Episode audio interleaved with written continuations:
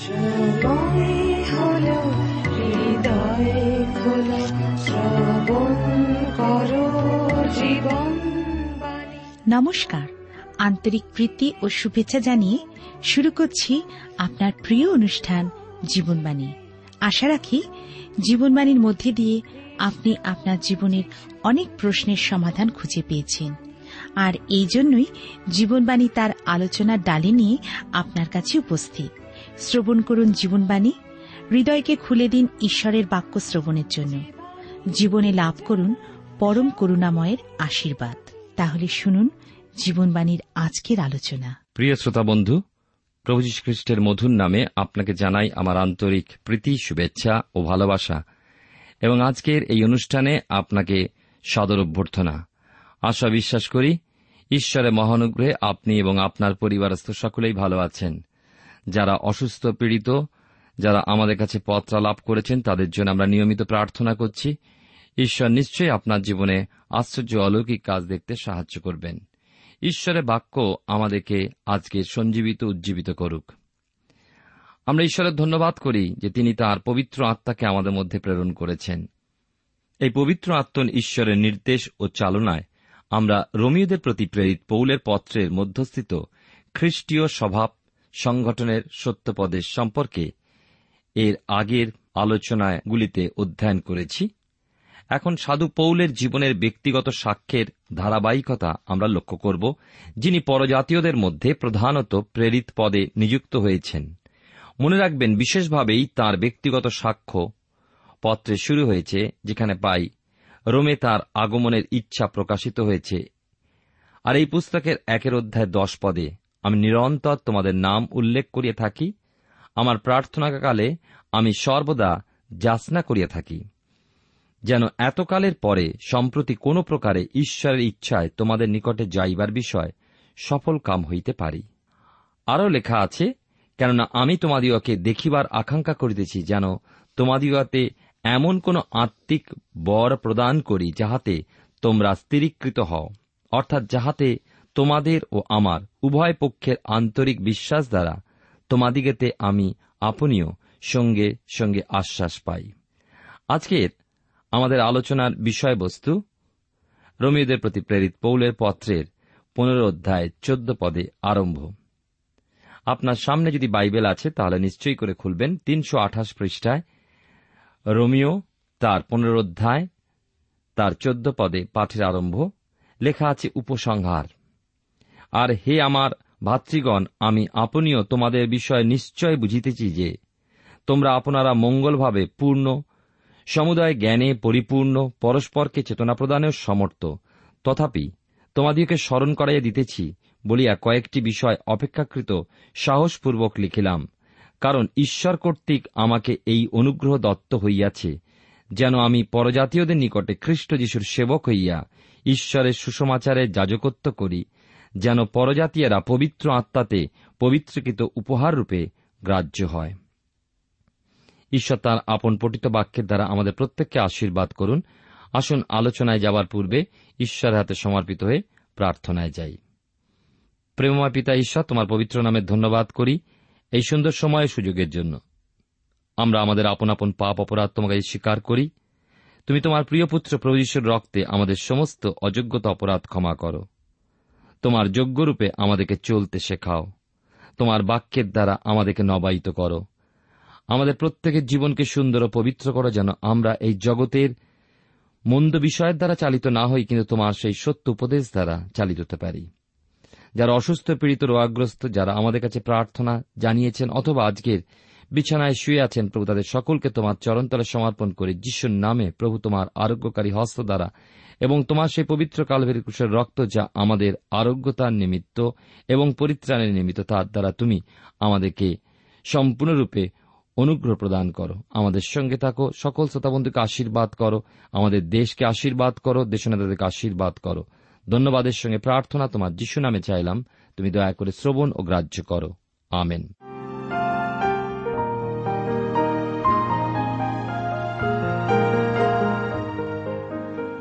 প্রিয় শ্রোতা বন্ধু আপনি জীবনবাণীর অনুষ্ঠান শুনছেন। এই অনুষ্ঠানে আমি, রোমিও, তার পনেরো অধ্যায় চোদ্দ থেকে ষোলো পদ পাঠ করেছি। আমরা দেখি যে রোমিওদের মধ্যে অভাব ছিল না বোধশক্তির। সাধু পৌল তাদের পত্র দিয়ে তার মাধ্যমে আমাদেরকেও শিক্ষাপদেশ দিয়ে খ্রিস্টীয় জীবনের বৃদ্ধির পথ দেখিয়ে দিয়েছেন, বৃদ্ধির নির্দেশ দিয়েছেন। পত্রে দত্ত উপদেশের মাধ্যমে আমরা রোমিও মণ্ডলীকে দেখি ও পৌলের বিনম্রভাবে উৎসাহ প্রদানে নিজেদের বিশ্বাসকে গেঁথে তুলতে পারি। তিনি তার এই শিক্ষা প্রদানের পরে যেন স্বীকার করেছেন, ক্ষমা তার সাহসী প্রচারের জন্য। সাধু পৌলের মধুর নম্র স্বভাবের পরিচয়ও এখানে পাই। সাধু পৌল বলেছেন পদে কেননা ঈশ্বর কর্তৃক এই অনুগ্রহ আমাকে দত্ত হইয়াছে। তিনি লিখেছেন যে রোমিও মণ্ডলীর উদ্দেশ্যে কি উদ্দেশ্যে এই ঐশ্বরিক অনুগ্রহ তাকে ঈশ্বর দিয়েছেন? যেন তিনি পরজাতীয়দের নিকটে খ্রিস্ট যিশুর সেবক হয়ে ঈশ্বরের সুষমাচারের যাজকত্ব করেন।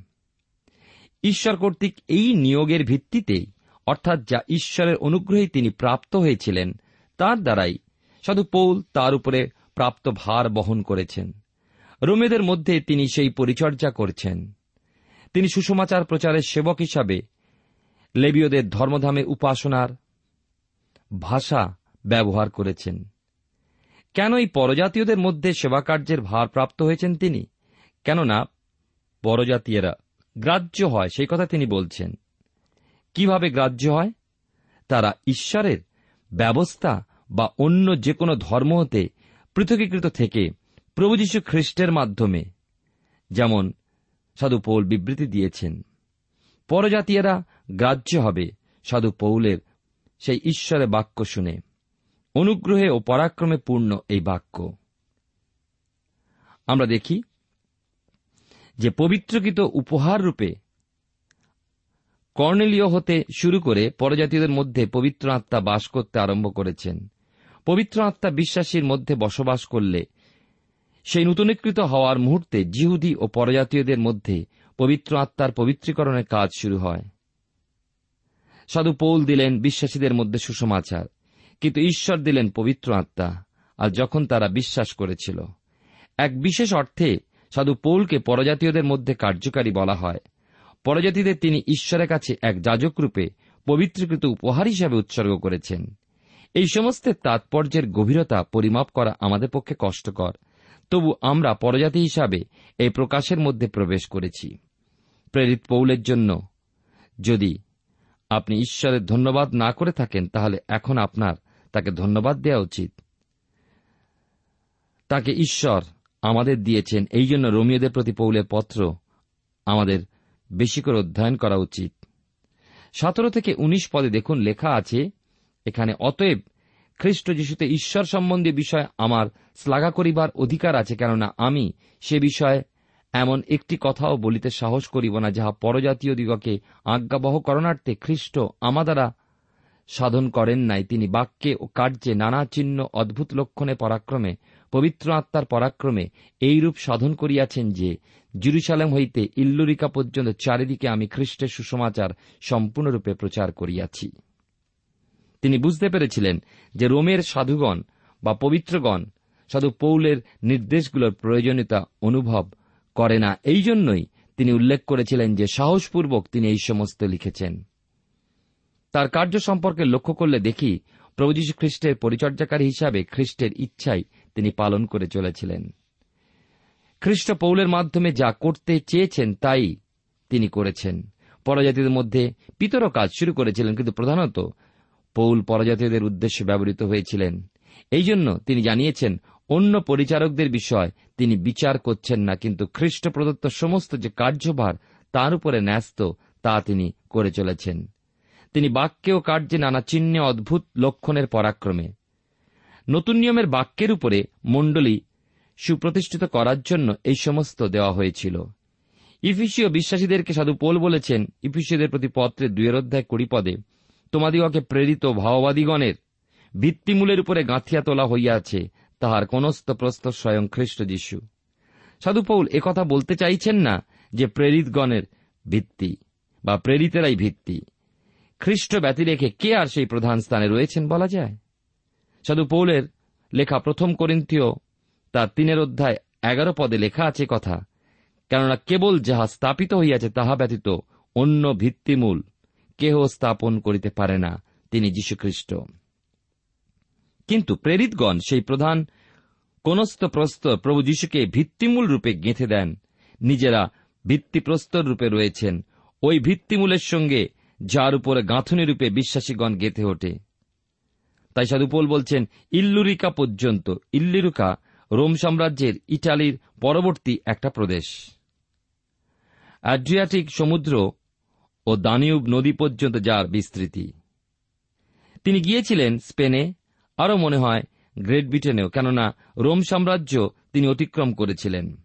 আর পবিত্র আত্মার পরাক্রমে সাধুপৌল নানা অলৌকিক কার্য সাধন, সৎ জীবনযাপন ও খ্রিস্টীয় শুভ সমাচার প্রচার করে পরজাতি তথা অজিহুদীদেরকে খ্রিস্টের চরণে এনেছেন। পনেরো অধ্যায় কুড়ি পদে লেখা আছে এই কথা, আর আমার লক্ষ্য এই, খ্রিস্টের নাম, যে স্থানে কখনো উচ্চারিত হয় নাই, এমন স্থানে যেন সুসমাচার প্রচার করি, পরে স্থাপিত ভিত্তিমূলের উপরে যেন না গাঁথি।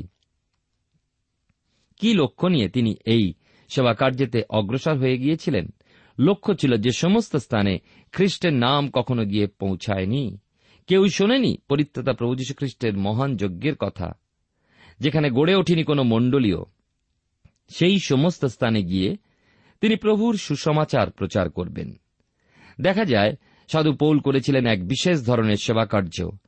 এমন স্থানে সেবাকার্য করতে যাননি সর্বদা, যে যেখানে পূর্ব থেকেই রয়ে গিয়েছে স্থাপিত মণ্ডলী, অন্য কারও দ্বারা প্রতিষ্ঠিত। একজন প্রকৃত সেবক বা প্রচারক হিসাবে তিনি নতুন নিয়মে যথার্থ প্রচার কার্য সাধন করেছিলেন। তার কার্যের সুবিধার জন্য সর্বদাই যে একটা প্রচার সংগঠন, কমিটি তৈরি করে ভ্রমণ করেছেন এমনও নয়। একটা শহরে, গঞ্জে যখনই প্রবেশ করেছেন, কখনো সাদর অভ্যর্থনা করে পূর্বে স্থাপিত কারও সংগঠিত মণ্ডলীর কিছু ব্যক্তির অভ্যর্থনা, কারও অপ্যায়ন বা অভিনন্দন তিনি পেতেন না? কোন নগরের মহানাগরিক এসে তাকে অভিনন্দন জানায়নি? তিনি পাননি কারও অভিনন্দন। কেউ যদি তার প্রতি এগিয়ে এসেছে তার কাজের জন্য, দেখা গেছে তাকে বন্দি করার উদ্দেশ্যে গ্রেপ্তার করণার্থে। এবং আমরা দেখি, বিভিন্ন বিভাগের তরফ হতে পুলিশ বা থানার কর্মকর্তা, বিচারালয়ের কর্মী এগিয়ে এসেছে। প্রেরিতগণের প্রতিষ্ঠিত শিক্ষাপদেশে বিশ্বাসীদের মনোযোগী হওয়া প্রয়োজন। প্রেরিতদের কার্যবিবরণের চোদ্দ অধ্যায় তিন পদে পড়ি, এইরূপে তাহারা সেই স্থানে অনেক দিন অবস্থিতি করিলেন।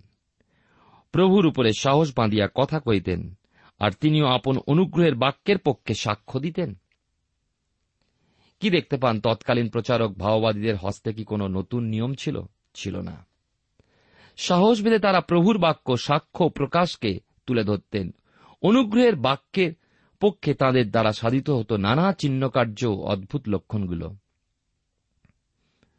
কোন নতুন নিয়ম তো লিখিতই হয়নি তখন, কিন্তু সময় এলো, অদ্ভুত চিহ্ন বা লক্ষণ, আশ্চর্য কার্যগুলোর প্রাধান্য নয়, সুসমাচারের শিক্ষা, লিখিত নতুন নিয়ম হতে সত্যপদেশ, যা প্রভুর দর্শনকারীদের কাছে দেওয়া খ্রিস্টীয় প্রকাশ, তাঁদের চাক্ষুষ প্রমাণাদি।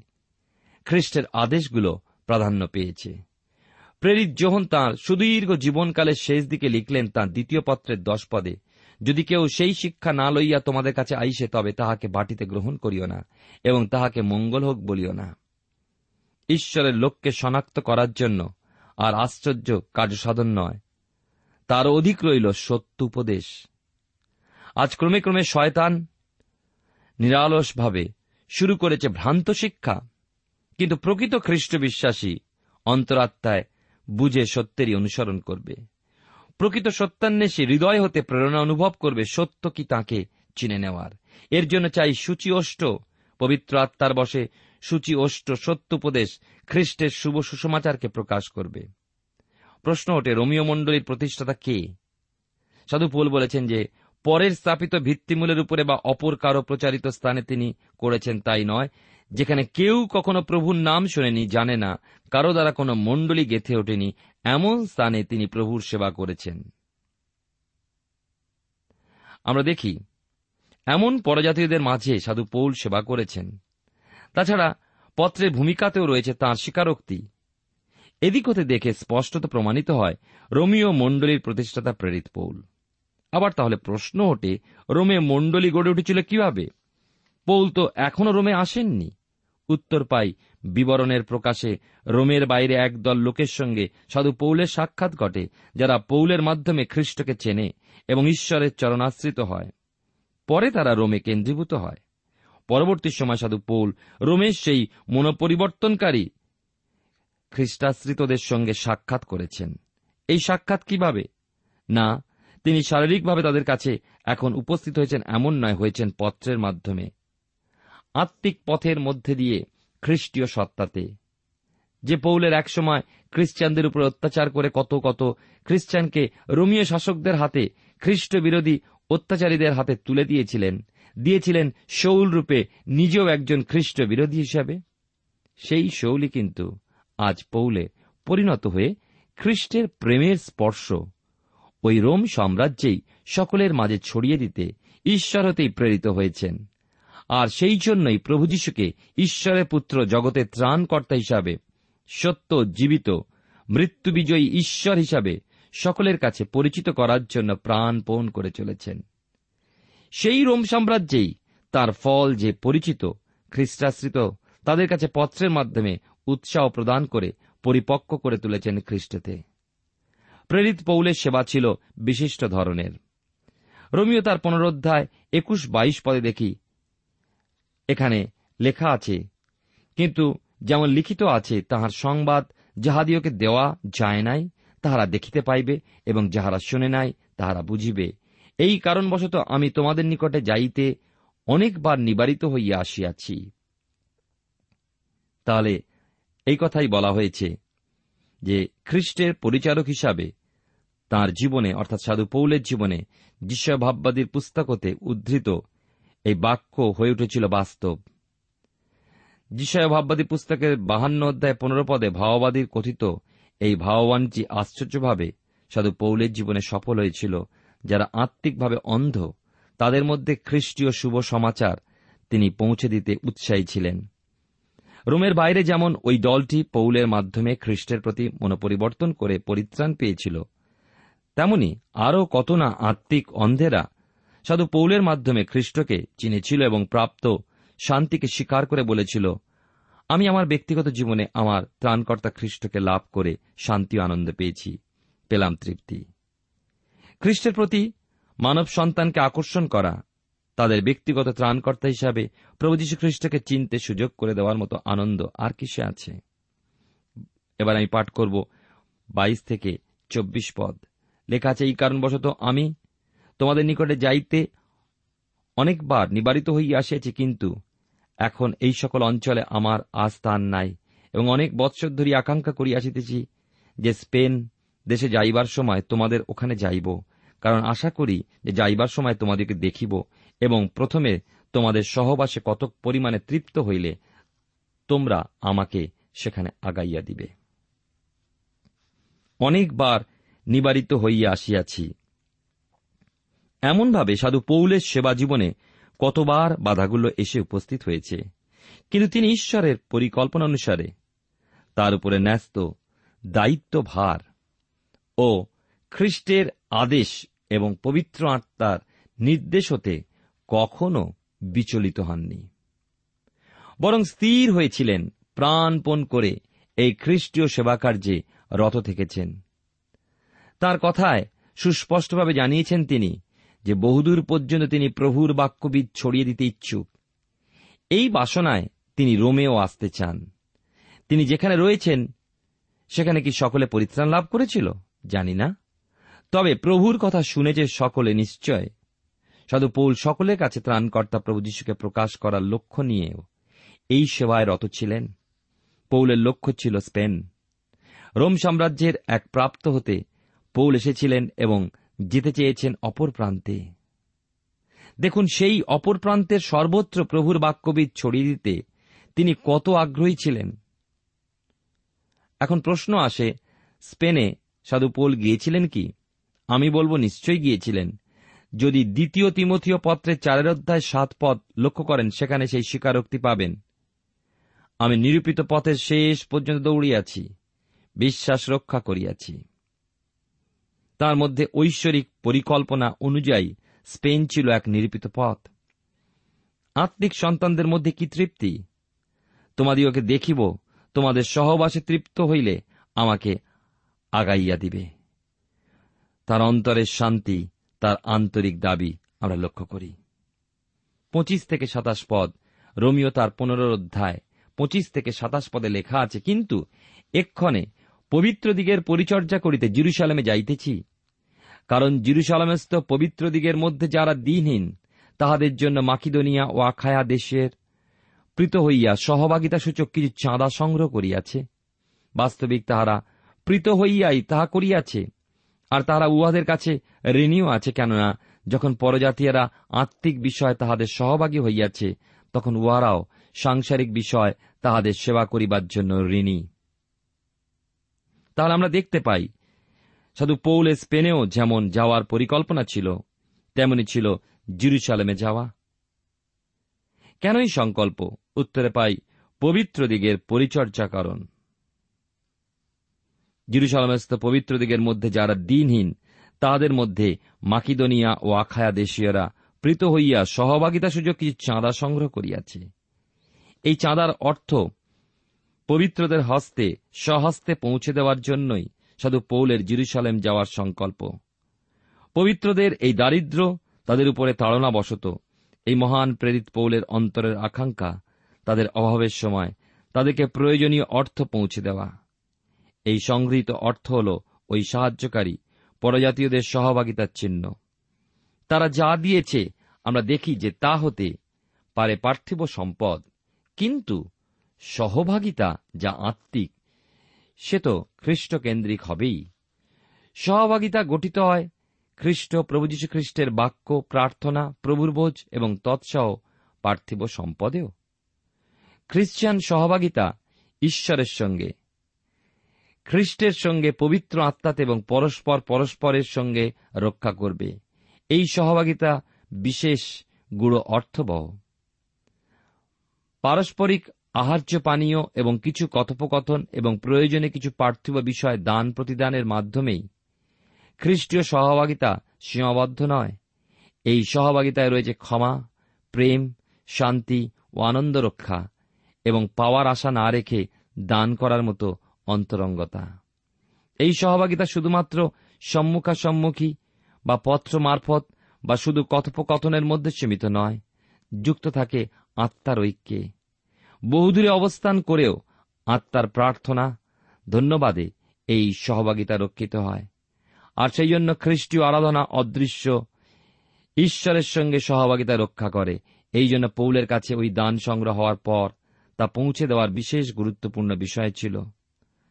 সাধু পৌল দ্বিতীয় করিন্থীয় পত্রের নয়ের অধ্যায় সাত পদে সুস্পষ্টভাবে জানিয়েছেন, প্রত্যেক ব্যক্তি আপন আপন হৃদয় যেরূপ সংকল্প করিয়াছে, তদনুসারে দান করুক। মনোদুঃখপূর্বক কিংবা আবশ্যক বলিয়া না দিউক, কেননা ঈশ্বর হৃষ্টচিত্ত দাদাকে ভালোবাসেন। সাধু পৌল শুধু হৃষ্টচিত্ত দানের বিষয়ে আমাদের আলোচ্য অংশে বলেননি, কিন্তু বলেছেন, দান করায় এক নৈতিকতাও রয়েছে বই কি? সাহায্যকারীরা শুধু প্রীত হয়ে এই দান দিয়েছে এবং তারা ওই পবিত্রগণের কাছে ঋণীয় রয়েছে। যার দরুন, ওই পবিত্রগণের কাছে পরজাতীয়রা সহভাগিতা পেয়ে অনন্ত জীবনের পথের বিষয় জেনেছে। পেয়েছে আত্মার মুক্তি, লাভ করবে দেহেরও মুক্তি, খ্রিস্টকে তারা লাভ করেছে। এই ঋণী হওয়ায় তারা কৃতজ্ঞতাস্বরূপ পবিত্রগণের সেবার্থে এই দান তুলে দিয়েছে। এ শুধু হৃষ্টচিত্তে একটা উপকার নয়, নৈতিক সেবা বলেই গণ্য। আঠাশ উনত্রিশ পদে লেখা আছে, অতএব সেই কর্ম সম্পন্ন করিবার এবং মুদ্রাঙ্ক দিয়া সেই ফল তাহাদিওকে দিবার পর আমি তোমাদের নিকটে দিয়া স্পেন দেশে গমন করিব। আর আমি জানি যখন তোমাদের নিকটে আসিব, তখন খ্রিস্টের আশীর্বাদের পূর্ণতায় আসিব। প্রভু যীশু বলেছিলেন, জিহুদীদের মধ্য হইতেই পরিত্রাণ। পরজাতীয়গণ, জিহুদীদের মধ্য হতে এই মুখ্য বিষয় প্রাপ্ত হওয়ায়। প্রভুর কথা উপলব্ধি করেছিলেন। সাধু পৌল এই দানের সমাদর করেন। সাধু পৌল জিরুসালেম গিয়েছিলেন। অনেকের ধারণা ওই ঈশ্বরীয় পরিকল্পনা হতে পারে না, কেননা এরপরেই সাধু পৌল শত্রু হস্তে ধৃত হবেন। কিন্তু তিনি জানেন এই ঈশ্বরের পথ, এই পথের জয়, কারণ এই ঈশ্বরের ইচ্ছা। আর ঈশ্বরের ইচ্ছা পালন ব্যতি রেখে পবিত্র আত্মার নির্দেশে চালিত হওয়া ব্যতি রেখে সুখদায়ক কি হতে পারে? যে কোনো কাজেরই আমরা সিদ্ধান্ত নিই না কেন? দেখতে হবে, নিশ্চিত হবে দুটি বিষয়ের। এক, আমি কি করতে চলেছি? আর তার মাধ্যমে প্রভুর বাক্য সাক্ষ্য মানুষের হৃদয় কেমন প্রভাব বিস্তার করেছে? খ্রিস্টের প্রতি কি তার আকৃষ্ট হয়েছে বা হবে? তোমাদের নিকটে আসিব। পৌলের মধ্যে আত্মিক ফলরূপ সন্তানদের দেখার কত আগ্রহ। উনত্রিশ পদে পৌলের ভাষায় পাই, খ্রিস্টের আশীর্বাদের পূর্ণতা, খ্রিস্ট বিশ্বাসের অন্তরে এই নিশ্চয়তা থাকা প্রয়োজন, আর তা সে পায় বিশ্বাসে। পবিত্র আত্মার নির্দেশে জানতে পারে খ্রিস্টের সংকল্পের বিষয়, তাই তা পালনে সে দৃঢ় নিশ্চয় হয়। তিরিশ একত্রিশ পদে দেখি লেখা আছে, যেন আমি জিউদিয়াস্ত অবাধ্য লোকদের হইতে রক্ষা পাই এবং জিরুসালামের নিমিত্ত আমার যে পরিচর্যা যাহা তাহা যেন পবিত্র দিগের নিকটে গ্রাহ্য হয়। ঈশ্বরের ইচ্ছা, আমি যেন তোমাদের নিকটে আনন্দে উপস্থিত হইয়া তোমাদের সঙ্গে প্রাণ জুড়াইতে পারি। শান্তির ঈশ্বর, তোমাদের সকলের সঙ্গে থাকুন। আমেন। তাহলে আমরা দেখতে পাচ্ছি যে প্রথম শতাব্দীতে খ্রিস্টীয় বিশ্বাস, খ্রিস্টীয় জীবন কেমনভাবে কার্যসাধক হয়ে উঠেছিল। রোমিও পত্রের প্রথম অংশে সাধু পৌল দিয়েছেন উপদেশমূলক বাক্য, এখন পরবর্তী অংশে পাই তার বাস্তব রূপ। তিনি বুঝতে পাচ্ছেন সেবায় তার জীবন কেমন বিপন্ন অবস্থায় রয়েছে, শত্রু নিকটবর্তী। তাই তিনি খ্রিস্টীয় সহভাগিতা অনুযায়ী তাদের প্রার্থনা যাচনা করেছিলেন। তিনি এ উপলব্ধি করেছেন, যা কিছু ঘটতে চলেছে সকলই খ্রিস্টের অনুমোদিত, ঈশ্বর নিরূপিত। খ্রিস্টই মধ্যস্থ, মহান মধ্যস্থ ঈশ্বর ও মানুষের মাঝে। তাই সাধু পোল বলেন, খ্রিস্টের অনুরোধে এবং আত্মার প্রেমের উপরোধে। খ্রিস্টের প্রেম খ্রিস্ট বিশ্বাসীর অন্তরে পারস্পরিক প্রেমপূর্ণ সহভাগিতা জাগিয়ে তোলে। সুখে দুঃখে তারা একে অন্যের অংশী হয়। সাধু পৌল এই প্রেমপূর্ণ সহভাগিতায় এক চিত্ত, এক প্রাণ, এক মানুষের ন্যায় প্রার্থনা যাচনা করেছেন।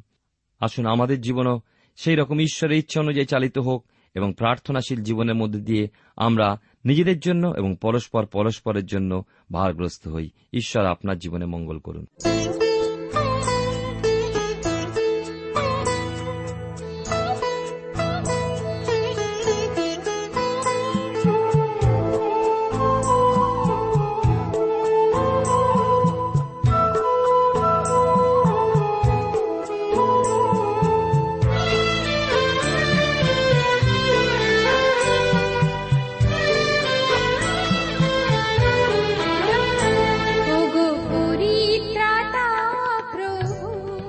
শ্রোতা বন্ধু, এতক্ষণ শুনলেন বাইবেল থেকে জীবনবাণীর আজকের আলোচনা।